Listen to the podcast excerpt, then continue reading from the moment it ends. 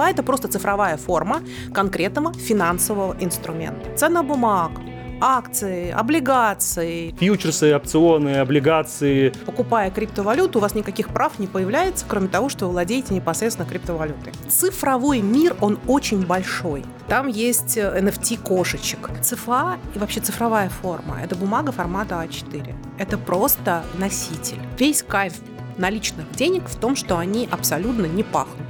Цифровой рубль пахнет. И пахнет сильно.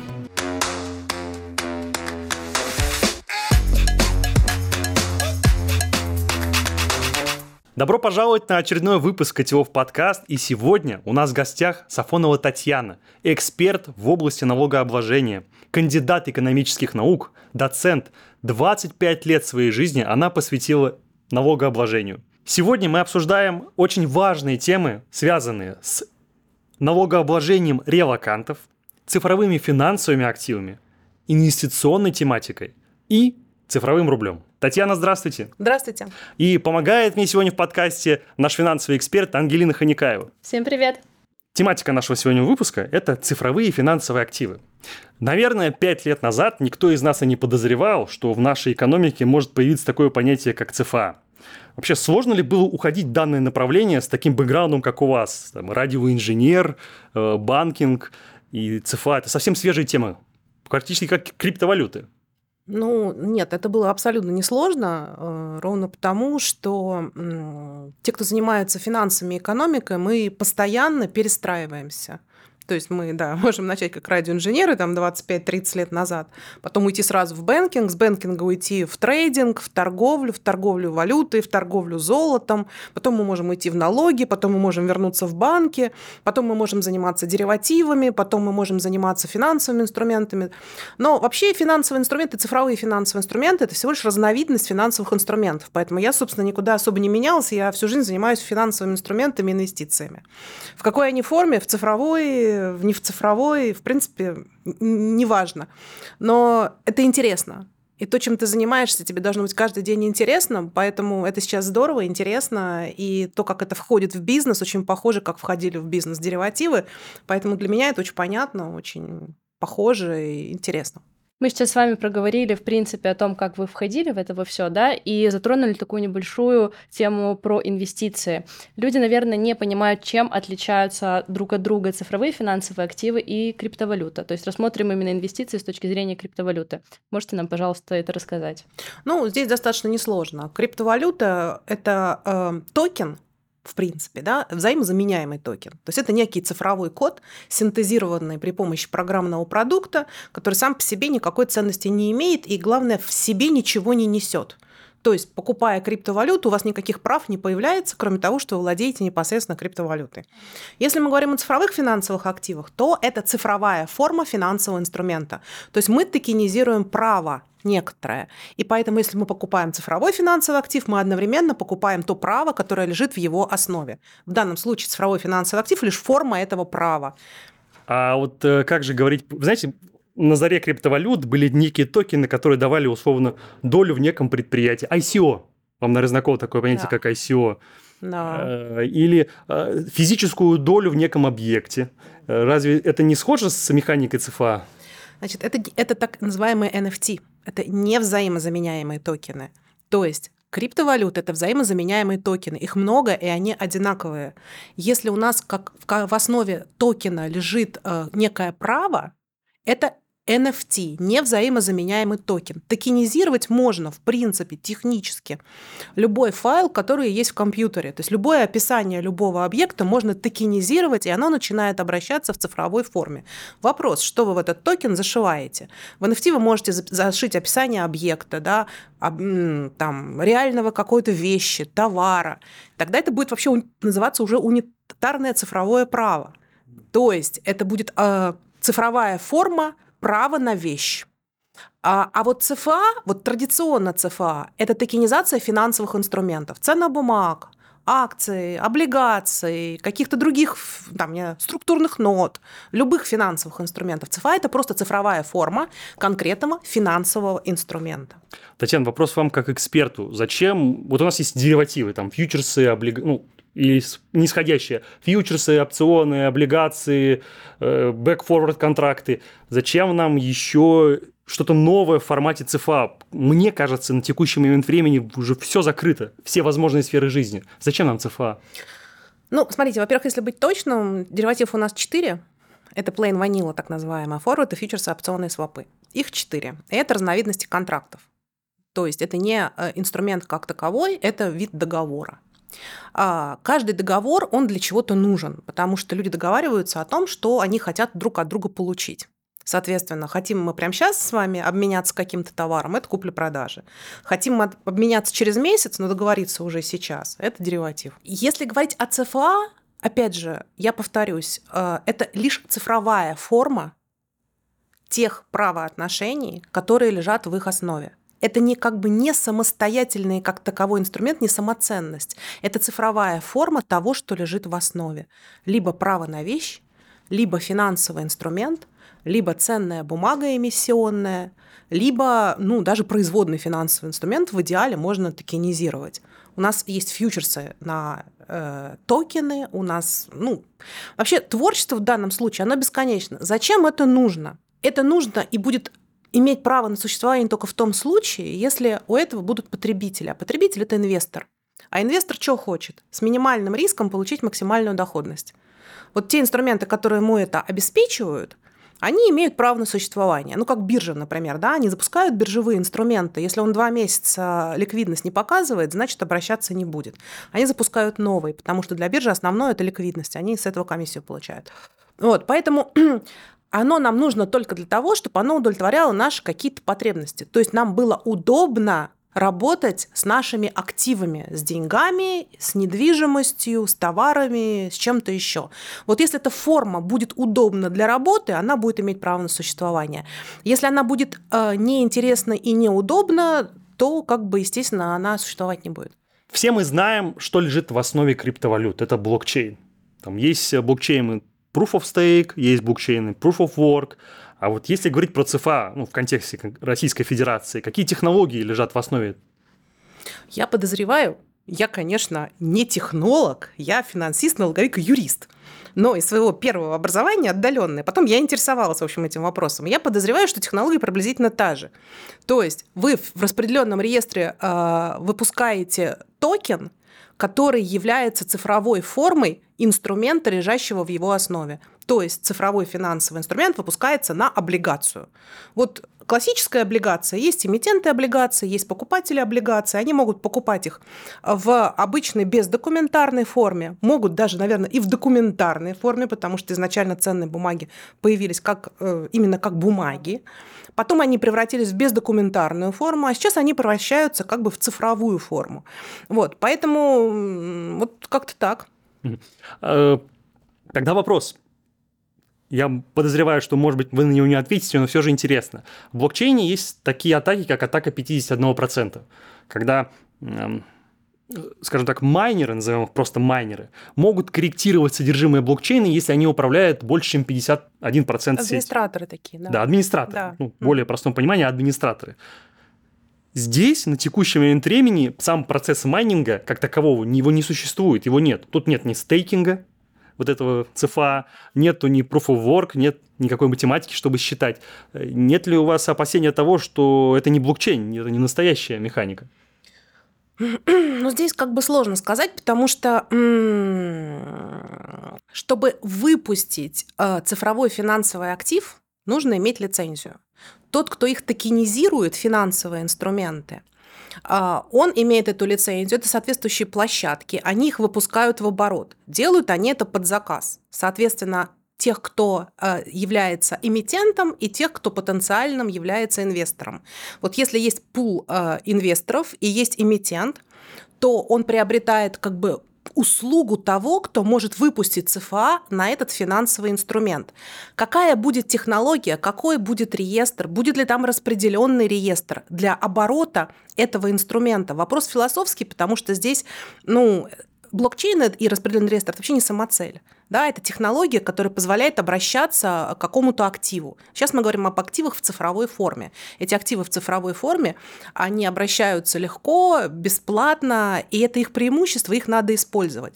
Если для этого нужно сделать распределенный реестр, сделать как бы какую-то блокчейн-систему, то это хорошо, и как бы это будет обращаться, и участвовать будут все покупатели и продавцы. Вообще это в идеале а, мне кажется, эта система блокчейн хороша для неограниченного количества продавцов покупателей.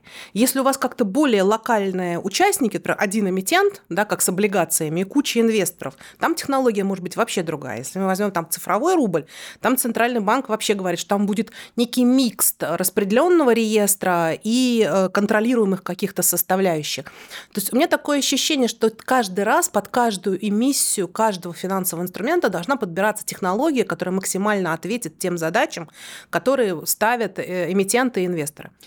То есть на текущий момент времени механики смарт-контрактов, назовем так, э, в нашей стране нет, и технологий таких тоже нет. Вообще, смарт-контракт – это вообще другая тема. То есть вот если мы ее сейчас затронем, я могу там прокомментировать свои соображения в части legal теха, но это как бы вообще цифровой мир, он очень большой. Да? То есть там есть цифровая форма, например, финансовых инструментов, это ЦФА. Там есть цифровая форма прав на вещи, это унитарные цифровые права. Там есть взаимозаменяемые токены, это криптовалюты, которые самостоятельной ценности не имеют, но являются такими монетками, которыми можно что-то делать. Да? Там есть NFT кошечек, там есть NFT там, каких-то картин, да? там есть э, NFT э, каких-то инструментов в игрушках. Там есть токенизация объектов виртуального мира. То есть есть люди, которые живут в виртуальном мире, играют с игрушками, они их покупают, продают. У этих виртуальных образов, то есть образов не существует. Они существуют в нереальном мире, но они для этих людей именно в этом нереальном мире имеют определенную ценность. И такую достаточно материальную. Поэтому этот мир очень большой. И если мы говорим о смарт-контрактах и о legal техе, то это другая история. Это вопрос цифровой формы договорных отношений, да, которые... смарт контракт он позволяет э, автоматизировать процесс исполнения простых договорных конструкций. Вот мы сейчас, например, работаем да, с коллегами, даже с регуляторами, с государством, работаем над э, созданием цифровых договоров и перевода обычных письменных договоров в цифровую форму организации смарт-контрактов, некоторых именно блокчейн распределенных реестров, которые будут позволять автоматически исполнять какие-то простые контракты. Это интересная история, мы сейчас этим занимаемся, мы как раз тестируем эту возможность эту. Я думаю, что достаточно быстро многие э, отношения нашего мира будут переведены в цифровые образы, и мы даже не будем знать, да, вот э, как, как что-то работает, оно будет работать помимо нас, нам будет очень удобно. Ну, вы же не знаете, как телефон работает, да, как iPhone работает. А, ну вы, может, знаете, да, но как бы это редкие люди, которые знают реально, что там единички и нолики бегают. Всем остальным как бы там картинки, там кнопочки. То есть э, очень скоро мир превратится вот в эти картинки и кнопочки, а что лежит в основе всех этих историй, там будут знать фактически единицы. Если говорить про регулирование и вообще налогообложение ЦФА, что нужно сейчас для того, чтобы стать инвестором или эмитентом? Ой, это двойной вопрос. Хорошо, что, что сейчас нужно сделать мне, как физическому лицу, чтобы стать инвестором на рынке ЦФА? У вас нет такой возможности. А, а если я юридическое лицо? приобретать. А почему у вас нет такой возможности? Потому что нет а, рынка, на котором можно купить ЦФА. Сейчас, насколько я понимаю, у нас есть 3-4 площадки, которые имеют лицензию на право выпуск ЦФА они, вот как нам сказали тут на конференции, да, 37 проектов они сделали. Они выпустили 37 ЦФА, из них 19 выпустил Сбербанк. Как они это делают? Пока это делает, я так понимаю, состояние песочницы. Есть один инвестор, который, например, где я хочу выпустить, выпустить облигации в цифровой форме, в форме ЦФА. Вот мне э, Сбербанк оказывает услуги. Он выпускает ЦФА на мои облигации, но у меня сразу есть э, книга, так называемая, подписчиков, да, которые мои облигации в цифровой форме готовы выкупить. Вот у нас прошел такой игрушечная история. Кто-то имитировал на небольшое количество цифровых облигаций, кто-то их выкупил. Но они не попали на биржу, они не попали в открытый рынок. У физических лет лиц нет возможности их купить. Это происходит пока в тестовых режимах для очень ограниченного круга лиц. Я вот с московской биржей много общаюсь на разных как бы, конференциях, где есть такая возможность. Я говорю, ребят, когда вы сделаете цифровые инструменты для широкого потребления, для физических лиц, когда вы выкинете на биржу цифровые формы акций, цифровые формы облигаций, они пока, что-то вот они пока тормозят в этом отношении. То есть они говорят, может быть, к осени что-нибудь, может быть, еще что-то. Но мне казалось, что именно цифровая форма инструментов хороша там, где сделок много, потому что они без комиссии, и когда их много, это, получается, удешевляет очень накладные расходы. Это, это здорово, это удобно. Например, за рубежом прекрасно цифровизируют паи паевых инвестиционных фондов. Там, например, отдельный финансовый инструмент, бескомиссионные паи паевых фондов. И мы видим это в отчетах наших инвесторов, эти инструменты, они там шикарно обращаются, и там прям написано, комиссии нет, они прям так называются, бескомиссионные. Очень удобно. Но пока вот у нас, к сожалению, притормаживают наши, так сказать. Может быть, они тормозят, потому что у биржи нет интереса. Если нет комиссии, то они не зарабатывают с этого. Глубокая мысль. А, но я подозреваю, что комиссия все равно будет. Даже у бескомиссионных э, паев, а, ну, как и с цифровым рублем, да, все, ну, зачем как бы фактически у криптовалюты комиссия, посредники, ну, у нас как бы пока по концепции Центрального банка банки будут посредниками, они будут брать комиссию, за что непонятно, но, видимо, будут. Мне кажется, это убивает идею как таковую. Ну, вообще криптовалюта, она выпускалась для того, чтобы можно было рассчитываться без э, платно, очень быстро и абсолютно анонимно. Мы еще вернемся к теме CDBC, но отвечая на ваш вопрос, отдают банкам, чтобы не забрать у них всю ликвидность, иначе совсем печально будет. А, я понял, что я как физическое лицо не могу приобрести ЦФА, но вот у нас есть юрлицо, и, допустим, мы хотим инвестировать в собственные облигации. Есть ли у нас такая возможность на текущий момент? Да, Такая возможность есть. То есть вам надо обратиться в одну из компаний, у которых есть лицензия на право выпуска ЦФА, сказать, что вы готовы приобрести их услуги, хотите токенизировать, э, например, ваш заем да, в виде облигации, облигационный займ.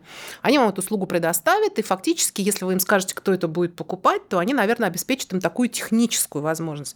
Потому что те, кто занимается выпуском ЦФА, они в основном поддерживают технически, решают техническую задачу выпуска этих инструментов и их приобретения. Ну, надеюсь, последующего погашения, но до этого пока еще не. А какие формы бизнеса могут наиболее эффективно использовать э, вот это право на выпуск ЦФА? Ну, во-первых, что вы собираетесь токенизировать? Если вы облигационный займ собираетесь токенизировать, то это именно заемщики денежных средств. Ну, у нас сейчас там целая история, как у нас сейчас с облигационными займами, с какими-то IPO выходят на биржу компании малого и среднего бизнеса, то есть большие у нас как бы это уже давно освоили, вот сейчас они привлекают малых и средних. То есть те, кто нуждаются в деньгах. Но когда вы нуждаетесь в деньгах, и вы их привлекаете, то вашим инвесторам не столько интересна форма, в которой вы это делаете, сколько то, что вы эти деньги вернете есть, да, это кредитный риск в этом отношении никто не отменял. И поэтому форма выпуска долга, она интересна, ну, как бы либо как хайп, либо как возможность на чем-то сэкономить. Ну, пока вот, э, пока так. Если токенизировать что-то иное, ну вот, например, вы хотите там, я не знаю, продавать объекты недвижимости, есть идея токенизировать квадратные метры. С одной стороны, идея светлая, с другой стороны, токенизировать права можно либо уникально делать NFT, либо если взаимозаменяемые, то права должны быть как бы не уникальные, а одинаковые. То есть все квадратные метры худо-бедно, они разные. И унифицировать их сложно. А как э, тогда иначе получается NFT, да? А если как бы они должны купить все, то они должны понять, что это как бы ну в, би, в, торгов, в биржевой торговле понятие commodity, да, то есть товар стандартизированный, биржевой, который можно стандартизировать по количеству и качеству, который не меняет своих свойств при дроблении и воссоединении. Целая теория, как э, есть биржевые, как унифицировать товары в принципе нестандартные, типа драгоценных камней, да, латированием, еще чем-то. Но это сложно. В принципе, товары, они, в общем, особенно потребительские, да, недвижимость, они все уникальные, токенизировать их сложно будет. Что еще можно токенизировать для компаний? Чем еще можно? Ну, наверное, какие-то права требования, да, переуступки долга можно так использовать. Вот. Э, но обычно это тоже бинарные сделки, это не выбрасывается на рынок. Э, ну, какой-нибудь краундфандинг, может быть, наверное, интересно было бы токенизировать. Но это уже я так фантазирую, этот слет. Спасибо. А если смотреть за последние два года, нет ли ощущения, что есть некая стагнация? То есть на законодательном, на, на что поменялось на законодательном уровне там, с 2021 года? Но вообще профессионалы, которые занимаются законодательством на этом рынке, они вообще плачут, потому что они уже не просто последние два года, там пять лет уже стагнации. Там никто никак не может, они никак не могут выпустить законодательство, регулирующее оборот, э, по крайней мере, криптовалюты, да, а, майнинга с цифровой валютой вроде как, с цифровыми финансовыми активами вроде как разобрались. Вот с 1 января 2021 года вступил закон о цифровых финансовых активах. А, но к нему много нареканий, и он определяет как бы криптовалюту, цифровую валюту, он определяет цифровой финансовый актив, но вот он унитарные цифровые права не определяет, цифровой рубль не определяет. А, очень много законопроектов было, и сейчас в Думе, значит, законопроект по майнингу внесли зимой, он до сих пор даже, ну, в первое чтение только прошел, его никак не могут протащить. Два законопроекта там по цифровому рублю, по, по налоговому режиму для криптовалют еще там, э, по-моему, в 2020 году был только законопроект, тоже никак они не проходят. Э, ну, вообще такие хайповые темы, которые существенное влияние имеют, они обычно правительстве каждое ведомство имеет свою позицию по этому поводу. Их согласование всегда уйдет очень тяжело. Вот, э, и поэтому, я так понимаю, они там еще внутри себя не договорились. Хотя сейчас уже Центральный банк, например, говорит, что окей, мы готовы там разрешить расчеты в криптовалюте при международных операциях. Но делать это вот в рамках песочницы под моим там чутким надзором. Вот. Но даже это они еще пока через Думу как-то не, не, не провели. Ну, пока очень все идет туго, тяжело, слишком много, наверное, интересантов в этой области. А можно же выделить какие-то определенные э, аспекты регулирования именно в э, ЦФА? У нас закон о цифровых финансовых активах полностью курировал оборот цифровых финансовых активов. То есть кто выпускает, как выпускает, э, где, как регулируется, что можно, что нельзя. ЦФА у нас прекрасно регулирует, у нас самих ЦФА нет. То есть никак, они никому не интересны, поэтому их легко урегулировать. Да, но там сейчас пять компаний. Ну, там да, да, да, да три общества ограниченной ответственностью и два банка, которые регулируют. Но которые имеют лицензию цифровые на право выпуска да. Да, цифровых угу. э, финансовых активов. Да, но они получили эти лицензии, они там занимаются, но это, в принципе, и банки, и компании, которые очень продвинутые, они как бы исследуют, ну там в центральном, э, в Сбербанке там целая лаборатория блокчейна есть, они, в принципе, изучают возможности. Сейчас это пока на уровне лаборатории, на уровне изучения возможностей, э, поскольку вот, ну, как бы в отношении ЦФА нет регуляторных проблем. Делайте, пожалуйста. Вопрос потребностей, да, то есть надо понять, кому это надо и зачем. И тогда это, может быть, взлетит. Вот. А что касается криптовалюты, да, здесь вообще ничего нет, никаких, никакого регулирования. И написано только в законе о ЦФА, что, в принципе, ей нельзя расплачиваться. Вот. Покупать и продавать ее можно как ну, инвестиционный ну, инструмент. Нельзя. Создавать да, стейблкоин нельзя. Ну, создавать можно. Можно майнить, можно Да. покупать, можно продавать. Нельзя проводить оплату. Единственное, рассчитываться в деньгах, ну, как бы рассчитываться за товары, работы, услуги а, нельзя а, российским гражданам. За границей можно. Э, вопрос философский. Вы за границей остаетесь российским гражданам. Да, но Поэтому на вас распространяется юрисдикция Российской Федерации везде абсолютно. Поэтому вам, как российскому гражданину, нельзя. Мгм. Вот. Вопрос как бы философский. Я знаю, что рассчитываются, но мне кажется, достаточно рискованная история.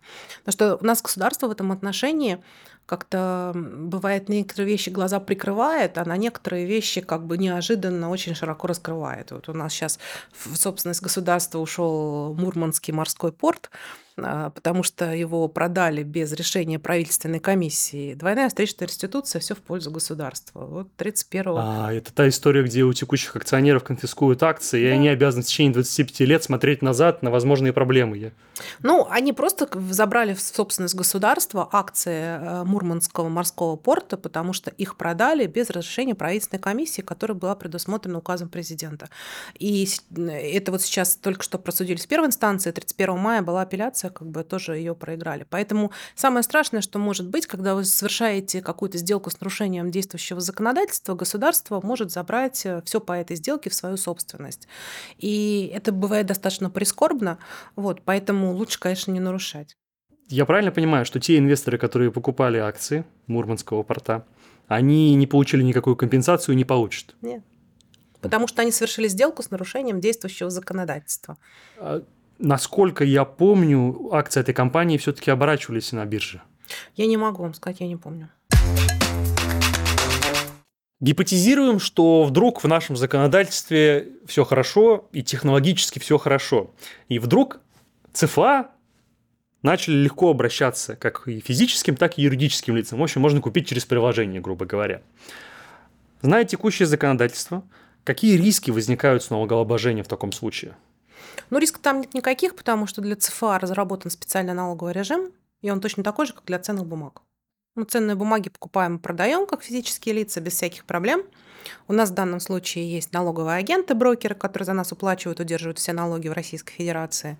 И сложности с этим никаких нет. Поэтому с ЦФА будет то же самое. Никаких проблем там, как с ценными бумагами, не будет. Но если будете покупать где-то что-то там за рубежом, тогда, конечно, самим придется считать, но тогда вам нужно будет там вообще там, когда вы сами это все делаете за рубежом, это там задача сложная, потому что вам надо квалифицировать, что вы купили, ЦФА или крипту, или там ценную бумагу, потом выбрать налоговый режим, самим это все в декларацию сформировать. Это сложная задача.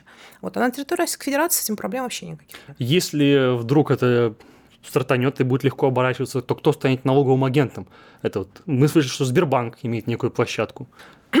Сбербанк, он выпускает ЦФА, и он как бы администратор процесса. Э, ЦФА, видимо, кто-то будет продавать, который он, значит, а кто-то их будет покупать.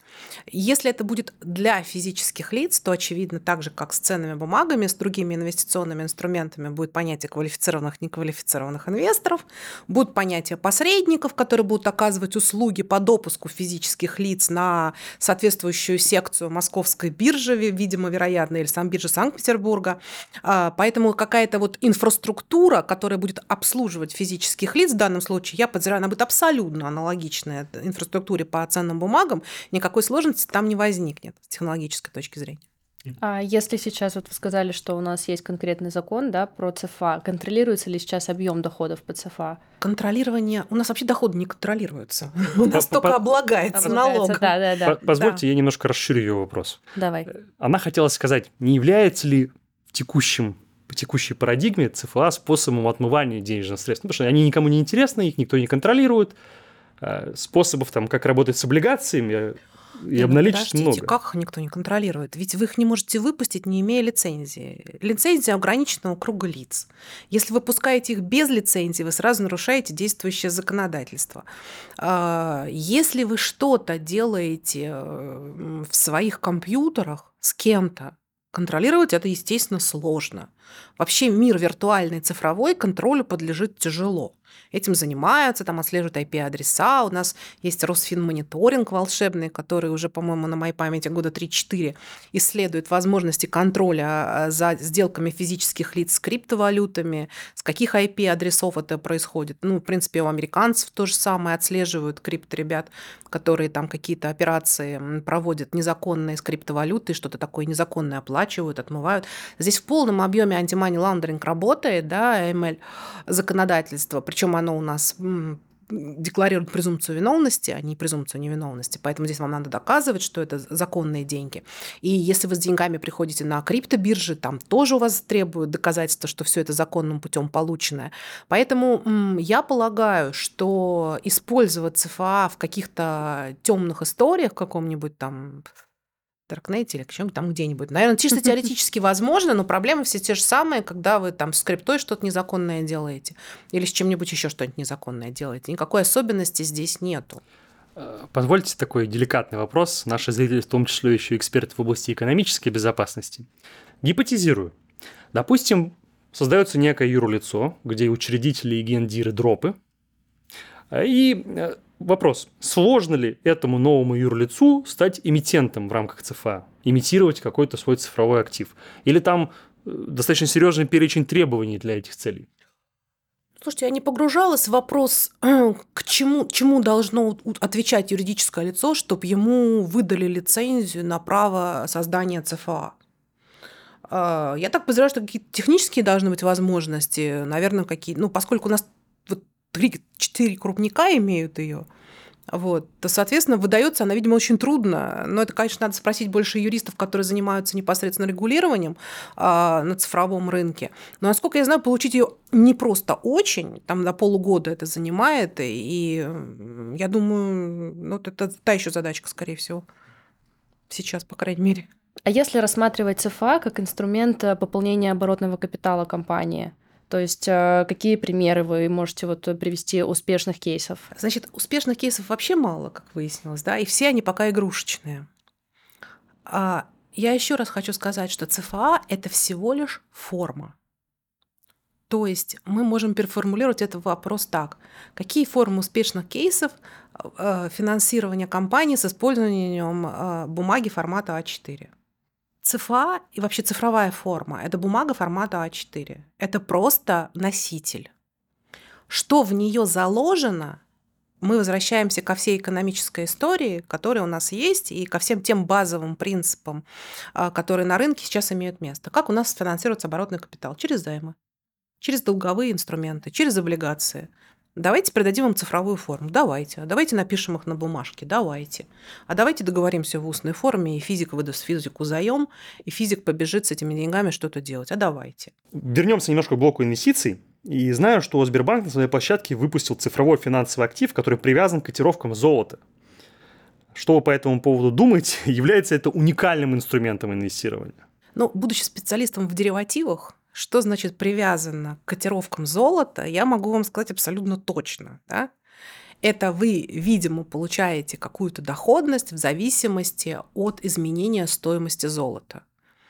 Это можно сделать в цифровой форме. И это вообще-то это в классическом варианте называется расчетный форвард когда вы заключаете форвард на покупку золота, и если оно растет в цене, вы получаете разницу. Если оно в цене падает, вы эту разницу платите. Это классический форвардный, а, или в бир, на бирже это фьючерсный договор. А, если выпустить цифровую форму такого инструмента, ну окей.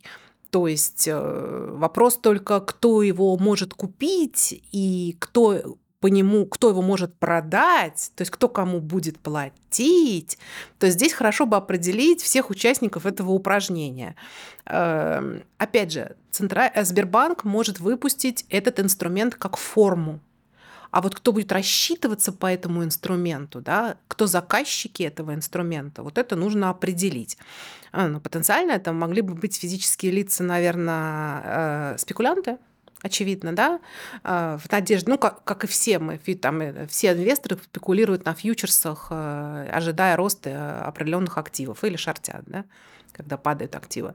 Вот. А, но это не эмиссионные инструменты. То есть здесь только те, кто покупатели продаются, это договорные отношения. Поэтому здесь на рынок надо запустить всех продавцов и покупателей, и тогда они смогут с этим инструментом работать.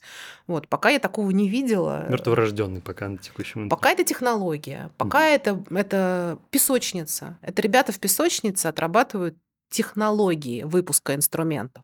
А вот найти потребителей на эти инструменты – это та еще задача. Да, вот мы сейчас проговорили о том, что их нет. А какие перспективы, в принципе, развития вы видите в России ЦФА? Я вижу огромные перспективы развития. Просто нужно делать это по-умному. А, опять же, ЦФА – это форма. Форма любого финансового актива. Финансовых активов у нас много, они у нас активно обращаются. Причем сейчас, мне кажется, наступает такое время, когда они должны начать активно развиваться, в принципе, сами финансовые инструменты. Потому что у нас кредитование крупного бизнеса, среднего бизнеса было за счет э, дешевых иностранных кредитов. Кредитование за счет внутренних ресурсов, за счет накоплений граждан у нас практически не происходило. И вот я считаю, что сейчас, когда нам в большой степени перекрыты источники финансирования зарубежные, нам нужно найти те механизмы, которые позволят конвертировать сбережения граждан в инвестиции. И мы это должны будем сделать, иначе мы останемся без ресурсов для развития. И вот в этой ситуации ЦФА могут вообще прекрасную роль сыграть, потому что они прозрачны, они понятны, они хайповы, они интересны молодому поколению, там 30, 30 э, плюс, которые остались без объектов инвестирования. То есть когда у нас возникли сложности с э, валютами, да, с долларом, с евро, у нас возникли сложности с ценными бумагами, я тогда первое, что сказала на Питерском экономическом форуме, ребята, дайте немедленно инвесторам что-то иное, во что они смогут инвестировать инвестировать. Им это нужно, чтобы это было надежно, дешево с точки зрения накладных расходов и хайпово. И тогда они, вы тогда сможете этот инструмент использовать для трансформации сбережений граждан в инвестиции в бизнес. Но пока почему-то это не происходит. Я думаю, что это точно произойдет. Кто-то придумает. Здесь, наверное, человеческий фактор играет. Ну, развитие технологий. Да, развитие технологий, человеческий фактор. Кто-то должен принять решение, кто-то должен, может быть, э, из правительственного аппарата понять, что это нужно сделать. И сделать это нужно быстро, потому что иначе инвестировать не во что. У нас народ начинает накапливать эту подушку под э, денег под матрасом, а это вообще абсолютно неэффективно, особенно в той ситуации, когда, ну, в принципе, мой бюджет очень нуждается в дополнительных ресурсах. Татьяна, всех нас непременно в будущем ждет страшная вещь, такая как CDBC. Это э, назовем так, криптовалюта центральных банков, которая будет эмиссировать почти все страны. И мне бы хотелось услышать ваше мнение как эксперта. Мы сформировали перечень вопросов. Ангелина. Так, самый главный вопрос, что это в принципе такое и какое отличие от обыкновенных денег? Ну, согласно позиции, по крайней мере, нашего центрального банка, это третья форма рубля. У нас есть рубль наличный, есть безналичный, и будет еще цифровой. То есть им хочется это видеть так. Но при том, что действительно это очень похоже на криптовалюту, как бы даже Центральный банк там, в своих нормативных документах все время сваливается к идее, что цифровой рубль – это то, чем мы рассчитываемся. Мы рассчитываемся не цифровым рублем, мы рассчитываемся рублем. Потому что если мы рассчитываемся цифровым рублем, нам вообще всю концепцию миссии надо менять. Они это делать не собираются. Вот. Поэтому, оставаясь на позиции, что это цифровая форма рубля, Рубль у нас имитируется центральным банком, соответственно, и цифровой рубль будет тоже имитироваться центральным банком в цифровой форме. Но по своему как бы по своей природе это действительно просто криптовалюта. Но при этом Центральный банк говорит, что если криптовалюта, она в распределенном реестре обращается да, свободно, то здесь будет комбинация из распределенного реестра и некоторых э, администра... администрирующих элементов, которые будут позволять контролировать этот оборот. Потому что так-то криптовалюты же они у нас обращаются бесконтрольно, а здесь как бы контрольный элемент будет присутствовать. Вот. При этом, соответственно, их э, цифровые рубли можно будет э, только купить за безналичные рубли, и во, в их обращении будут участвовать банки. То есть в этом отношении это будет очень похоже на безналичную валюту. Вот. Но при этом по безналичной валюте у нас банки несут а, обязательства определенные перед физическими лицами. Вот у нас есть, например, там наличная валюта, мы ее приносим в банк, банком обязан ее же и вернуть. Вот это обязательство, это безналичная валюта, это обязательство банка. Цифровой рубль не будет обязательством банка, это обязательство, поскольку эмитент центральный банк, это валюта. И тут они начинают путаться как бы в показаниях. Вот. Говорят, что нет, банки по ним отвечать не будут, но они будут посредниками как по безналичной валюте, но должны они вам ее вернуть не будут, а будет их должен ее вернуть центральный банк, но при этом они все ключи имеют и как бы полный доступ к этим деньгам они имеют, вот, как будто обеспечиваться безопасность не очень понятно. Вот. То есть это такая некая специфическая история, которая ну, наверное, как третья форма валюты, она интересна, как сама по себе, да, как э, вот. Но зачем она как бы гражданам не очень понятно, потому что похоже, с одной стороны, на безналичную валюту, с другой стороны, как бы преимуществ наличной не имеет, брать ее в кредит нельзя, размещать во вклады нельзя, то есть денег она никаких приносить не будет, накапливать в ней получается ничего бессмысленно, да, нельзя. В общем, пока не очень понятно, зачем это физикам. Я там вижу преимущество этих валют в международных расчетах Для однозначно. трансграничных переводов, да. Да, конечно. Потому что я вижу преимущество в расчете, например, в бюджетных отношениях, потому что они прекрасно прослеживаются, эти деньги, да, их достаточно сложно будет куда-нибудь украсть. Вот. Эм, я тоже вижу такие преимущества. Я вижу преимущества в качестве там, субсидий бюджетных, там, малоимущим, еще кому-то. Здесь это будет очень похоже вот на какие-то бонусные истории. Вот, э, поскольку их много в стране, и такое преимущество, как э, себестоимость, практически нулевая себестоимость расчетов при большом количестве операций, она действительно имеет место и право на существование. А прослеживаемость это тоже интересно в определенных историях, но вот зачем это как бы физическим лицам, мне вот пока вообще не очень понятно. Вы говорите про некую прослеживаемость. То есть я подразумеваю, что вы имеете в виду, что цифровой рубль позволит бороться с финансовыми преступлениями. Как вы себе это представляете? Ну, как бы, как я себе это представляю? Значит, по концепции Центрального банка кошельки будут так открываться через банки и через казначейство. То есть Центральный банк будет видеть банки и казначейство. А уже, значит, банки будут открывать кошельки для физических лиц, для юридических лиц, ну и казначейство, наверное, тоже для а, своих потребителей, государственных органов тоже будет открывать какие-то счета в цифровых а, рублях. Очевидно, что все операции в системе блокчейн, тем более если это будет комбинация между распределенным реестром и какими-то контрольными узлами, они будут контролируемы.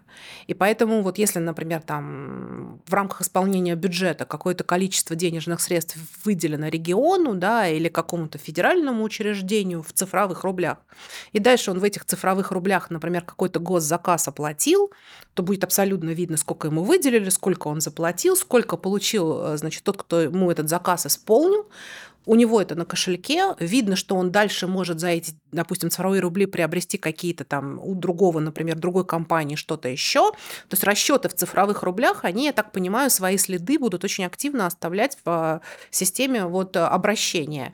И здесь как бы, а, а, и причем очевидно, это будет, так понимаю, регулятору, да, который центральному банку, то есть и такие вот покрашенные деньги, то есть некая определенная валюта, которая очень видна в обороте, крашена смешанная валюта, она, наверное, для государства достаточно, может быть, интересна. Вы не задумываетесь, что это создаст новый рынок обнала? Цифровой рубль в наличный или безналичный? Ну, во-первых, цифровой рубль нельзя будет наличный рубль перегнать напрямую, да, это можно только через безналичный будет сделать. Отслеживаемость. Вот. Маленькое отступление. У меня есть... Э, я, я в Фейсбуке зарегистрирована, у меня там много друзей э, из разных совершенно областей, в том числе инвесторы, причем инвесторы, которые привлекают большие денежные средства за рубежом в какие-то иностранные проекты. Э, вот кто-то делает профессионально, там это хедж-фонды, там еще кто-то. Они какие-то публикуют все время интересные посты, там какие-то кто-то сводит инвесторов, значит, с получателями денежных средств. И вот в какой-то момент, недавно совершенно я увидела такой интересный пост от кого-то из вообще таких от, от, китов этой темы. А вообще-то, ребята, ваши деньги – это деньги, которые лежат у вас в кармане в наличной форме. Все остальное – это не ваши деньги. Где бы они ни были. А, безналичные, на банковских счетах, вам там цифра, ценные бумаги, валюта – это все не ваши деньги. И вернут ли вам их это большой вопрос. Ваши деньги – это то, что у вас сегодня, карточки, вот это все нет. Вот то, что у вас сегодня в наличных лежит в кармане, вот это ваши деньги. Ровно на них и рассчитывайте. Поэтому еще одна форма виртуальных денег. Мы с вами сейчас затронули тему про трансграничные переводы. И как вы думаете, а, поможет ли э, цифровой рубль обойти масштабные санкции, которые сейчас введены? Ну, я бы сказала скорее так, что у нас сейчас действительно есть определенные сложности в международных расчетах. А, но э, для тех, кто живет давно и помнит как начинался межбанковский клиринг в расчетах между странами. Да, были клиринговые дома, которые помогали рассчитываться между странами. То есть если страна, например, и ее участники должны там сколько-то денег по каким-то платежам, а в обратную тоже кто-то что-то должен, то каждый день клиринговые дома сводили итоговую сумму. И эта транзакция превращалась, там множество транзакций превращались в одну. А, поэтому э, поддержать этот перевод, да, там вообще, может, даже денег не надо. Там просто договорились о том, и где-то записали, что вот я тебе сегодня столько-то перевел, ты мне столько-то перевел. Э, использовать для этого цифровую валюту удобно, вероятно, как механизм. Ну, как и криптовалюта, такой просто механизм, просто ракушка, которая используется в расчетах. Но если мы говорим о том, что все-таки цифровой рубль э, это эмиссия центрального банка, если мы говорим, что там цифровой юань – это эмиссия Банка Китая, то это все равно, опять же, возвращаясь к моей базовой, моему базовому принципу – это просто форма, это просто форма национальной валюты. От того, что она цифровая или не цифровая, вообще никакой роли не играет. Это все равно эмиссия. А эмиссия национальной валюты это все равно связано с курсом, это с товарооборотом, с экспортом, импортом, с инфляцией, с, с ключевой ставкой. То есть меня просто там диплом по макроэкономике. Вот, то есть это все вещи, они завязанные между собой. И то, что этот рубль, он будет в форме цифры, ну, как бы, какая разница, да, это все равно рубль. Поэтому в международных расчетах э, есть определенные сложности с расчетами там в национальных мягких валютах, там в рублях, в юане, может быть, там в дирхамах.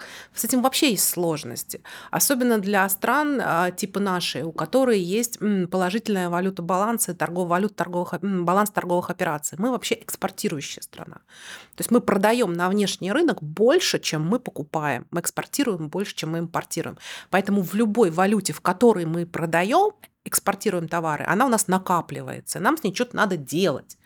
Вот, поэтому если она у нас будет накапливаться, например, там в национальной валюте, да, там, ну это как бы хорошо. Если она у нас будет накапливаться в каких-то мягких валютах, да, например, там Индия нам очень много платит за поставляемые энергоресурсы, а мы у них столько товаров на их валюту не покупаем, тогда нам надо как-то эти валюты обменивать. То есть мы сейчас э, вроде в 21 веке пришли к вопросам, которые закрывались в рамках Бреттон-Вуда, да, в 73 году прошлого века. Вот. Когда, собственно, доллар, он же не просто так стал э, валютой международных расчетов. Там была целая политика в течение 20 века, когда долларами заменяли золото. Потому что до этого эквивалентом было золото. И сначала у них была как бы политика, что доллар не хуже золота, потом доллар такой же, как золото, потом доллар вместо золота. То есть они на протяжении 100 лет строили политику по э, замене золотого стандарта на доллар. И это долго происходило, это сто лет происходило. Вот. Потом в Бреттон-Вуде, значит, приняли как бы согласие, вот, согласились э, по валютным стандартам и, в принципе, пришли к той системе, которая есть сейчас. Сейчас она, очевидно, трещит по всем швам в большой степени, ну, в какой-то степени, там, не большой, но в какой-то степени она явно подверглась атакам, вот, э, реальности, атакам реальности. Вот. И здесь что-то надо решать. Вот. Ну, как это будет решаться, э, цифровая форма национальных валют, наверное, лучше, чем безналичная форма национальных валют. Но лучше она ровно на стоимость, себестоимость транзакций. Поможет ли цифровой рубль увеличить вовлеченность небанковских граждан? То есть пенсионеры, у которых нет элементарно мобильного телефона, инвалиды, мы говорим про глубоких инвалидов, которые не пользуются современными технологиями. В большинстве случаев они все получают свои социальные выплаты наличными средствами. Не создаст ли ситуация, когда центральным банком в принудительном порядке заставит их использовать цифровой рубль? И нормально ли это? Ну, такие граждане, которые получают свои субсидии, свою пенсию в наличных деньгах, возможно, на почте, да, где-нибудь в каких-то маленьких э, деревнях, где-то там. Сберегательная книжка. Да, как бы. Но вообще они получают деньги на почте, они получают пенсию на почте. Но есть же волонтеры, которые им эту пенсию, например, приносят. Да?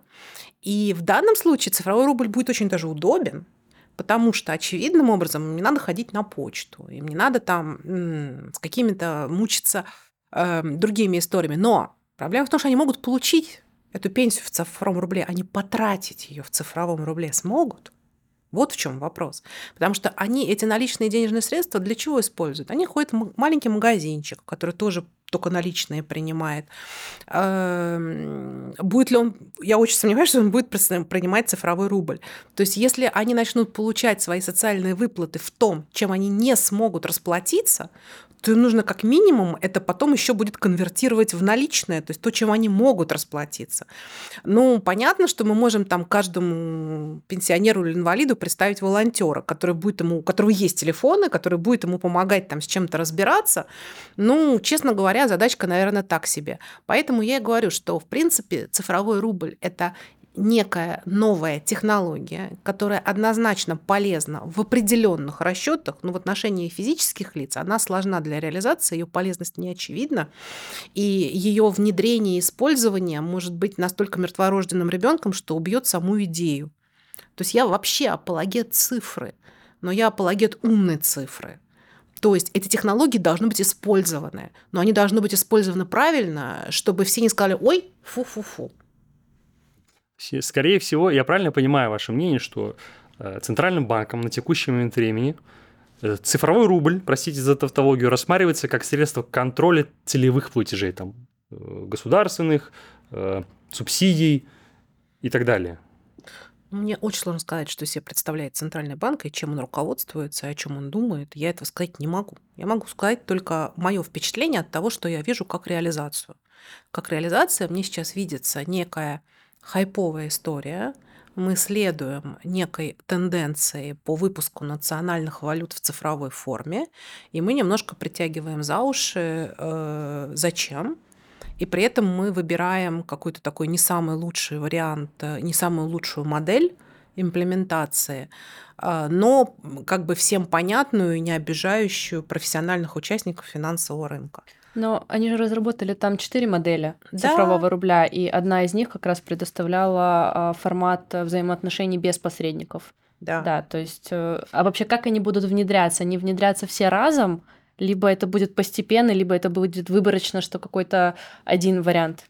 Но вообще изначально Центральный банк выпустил доклад для консультаций, в котором он рассмотрел все четыре модели. Дальше он поговорил со всеми, то есть с банками. И по заявкам радиослушателей они выбрали четвертую модель. Угу. Вот. Розничная двухуровневая. Э, да, они Поясните, пожалуйста, что за четвертая модель для наших Розничная зрителей. двухуровневая модель, в котором полностью банки участвуют как посредники в обороте цифрового рубля. Но понятно, что если вы спрашиваете банки, то банки скажут, что эта модель нам больше всего нравится. Вот, потому что мы тогда не выпадаем из общего оборота, мы хотим участвовать в этом процессе и как бы, э, ну да, окей, допустим, даже, например, там я вообще не понимаю, зачем они физических лиц затаскивают сейчас в эту конструкцию. Мне кажется, для физических лиц эта конструкция очень сомнительна. А, но э, если банки как посредники, да, и если они помогают эти кошельки вести, если они позволяют цифровой рубль конвертировать в безналичный рубль, а, кстати, по курсу один к тому, это жестко установлено, то есть никаких там процентов за конвертацию, обналички, всего остального, по идее, быть не должно. То есть строго один к одному. И никакого курса у этого цифрового рубля быть не должно, потому что это рубль. И никакой прибыльности. Ничего там быть не должно. Вот, соответственно, а дальше уже безналичные уже конвертируют в наличные. Здесь банки понятно для чего, потому что физическому лицу, очевидно, цифровой рубль, которым он расплатиться не может, а, не нужен. Ему нужно прежде всего его получить и конвертировать в то, с чем он сможет расплатиться. Ну, там, кстати, у Центрального банка еще одна какая-то великолепная идея, что, значит, если нет интернета, то по Bluetooth можно внутри телефона, значит, расплачиваться. Для кого это, с кем это, кто это. То есть я, конечно, понимаю, что в, в пределах третьего транспортного кольца москвичи, которые постоянно покупают там самокат, Вайбери, там, я не знаю, Озон, Яндекс, у тебя вот стоит 5, там, допустим, провайдеров на телефоне, у тебя пришли цифровые рубли, они цифровые рубли принимают, они у тебя стоят в кошельке, ты раз там все это перекинул. А как бы как будут какая-нибудь бабушка в каком-нибудь Козлодуйске расплачиваться цифровым рублем в телефоне, которого нет, при том, что у нее нет интернета как бы, так у нее телефона такого нет, чтобы так расплачиваться. А уж у магазинчика около дома тем более нет никакого технического обеспечения для того, чтобы эти платежи принимать. Можно выпустить платежное средство. Этим еще крипта столкнулась, да, там в 90-х годах. Вы можете сделать крипту, но вы должны кого-то заставить принимать эту крипту в оплату. То же самое. Вы можете выпустить цифровой рубль. Вы даже можете перевести его людям. А дальше что еще с ним делать? Обналичить. Но только если обналичить. Да. Но тогда это просто дополнительная транзакция которые абсолютно непонятно без комиссии, зачем. без всего. И сразу да. все ребята, занимающиеся обналичкой, станут ясны. Ну, да, и, наверное. И не, и не будет этой картины около банкоматов э, с карточками. Нет, подождите, но обналичка это вообще другая история. Она не касается физических лиц, она касается обычно лиц юридических, потому что в некоторых э, бизнесах э, история такова, что в бизнес задействованы не только безналичные денежные средства, но и наличные. И делается в том числе для уклонения от уплаты налогов. Мы про это и говорим. И, и вот эти наличные да. деньги надо как-то легализовывать. То есть э, это вообще как бы другая история история, очевидно, цифра здесь вообще никаким, мне кажется, боком в эту конструкцию не попадает. Ну, потому что в ней нельзя получить, как бы, да, ну, то есть, наверное, можно будет получить оплату, но она прослеживаемая, и как бы весь кайф наличных денег в том, что они абсолютно не пахнут. Цифровой рубль пахнет, и пахнет сильно. Татьяна, а вот вроде бы у нас у всех на слуху, что все вводят цифровую локальную валюту, но есть ли какие-то страны, которые уже внедрили хотя бы в тестовом режиме, и можно посмотреть на их результаты. Известны ли вам такие кейсы? Я знаю, что цифровой юань активно этим занимаются китайцы. Вот, у американцев он что-то не летит. А, Сальвадор просто взял крипту э, в качестве национальной валюты, разрешает расплачиваться, пожалуйста, это не, не цифровая, как бы их личная валюта. Но вообще, как бы я не знаю таких примеров. То есть пока это все в стадии проработки. А в России они должны были в тестовом режиме 1 апреля 2023 года запустить. Потом что-то не сложилось, и не сложилось плани... Да, планируется к концу 2023 года. Как вы считаете, запустим, не запустим? Сейчас, ну, я юрист, я э, э, ориентируюсь на законодательство. Сейчас два законопроекта внесены э, в начале весны в Государственную Думу. Ну, я так думаю, что в весеннюю сессию уже их не примут, потому что они даже второе чтение еще не прошли. А, может быть, их планируют принять в осеннюю сессию, да, и тогда, скорее всего, они вступят в действие с 1 января 2024 года. После того, когда будет принят закон, уже можно что-то как бы делать. До этого все делается как бы, ну, чисто в тестовом режиме. Может быть, они что-то там пытаются, какие-то технологии отрабатывать. А, но с точки зрения внедрения в широкие массы, я, честно говоря, пессимистично смотрю на то, что мы в этом году что-то увидим реальное. Дорогие зрители, закончилась первая часть нашего огромного подкаста про налогообложение и юридические аспекты. Пишите сейчас ваши комментарии внизу, подписывайтесь на наш ТикТок канал, подписывайтесь на наш Телеграм канал и до встречи в следующей части.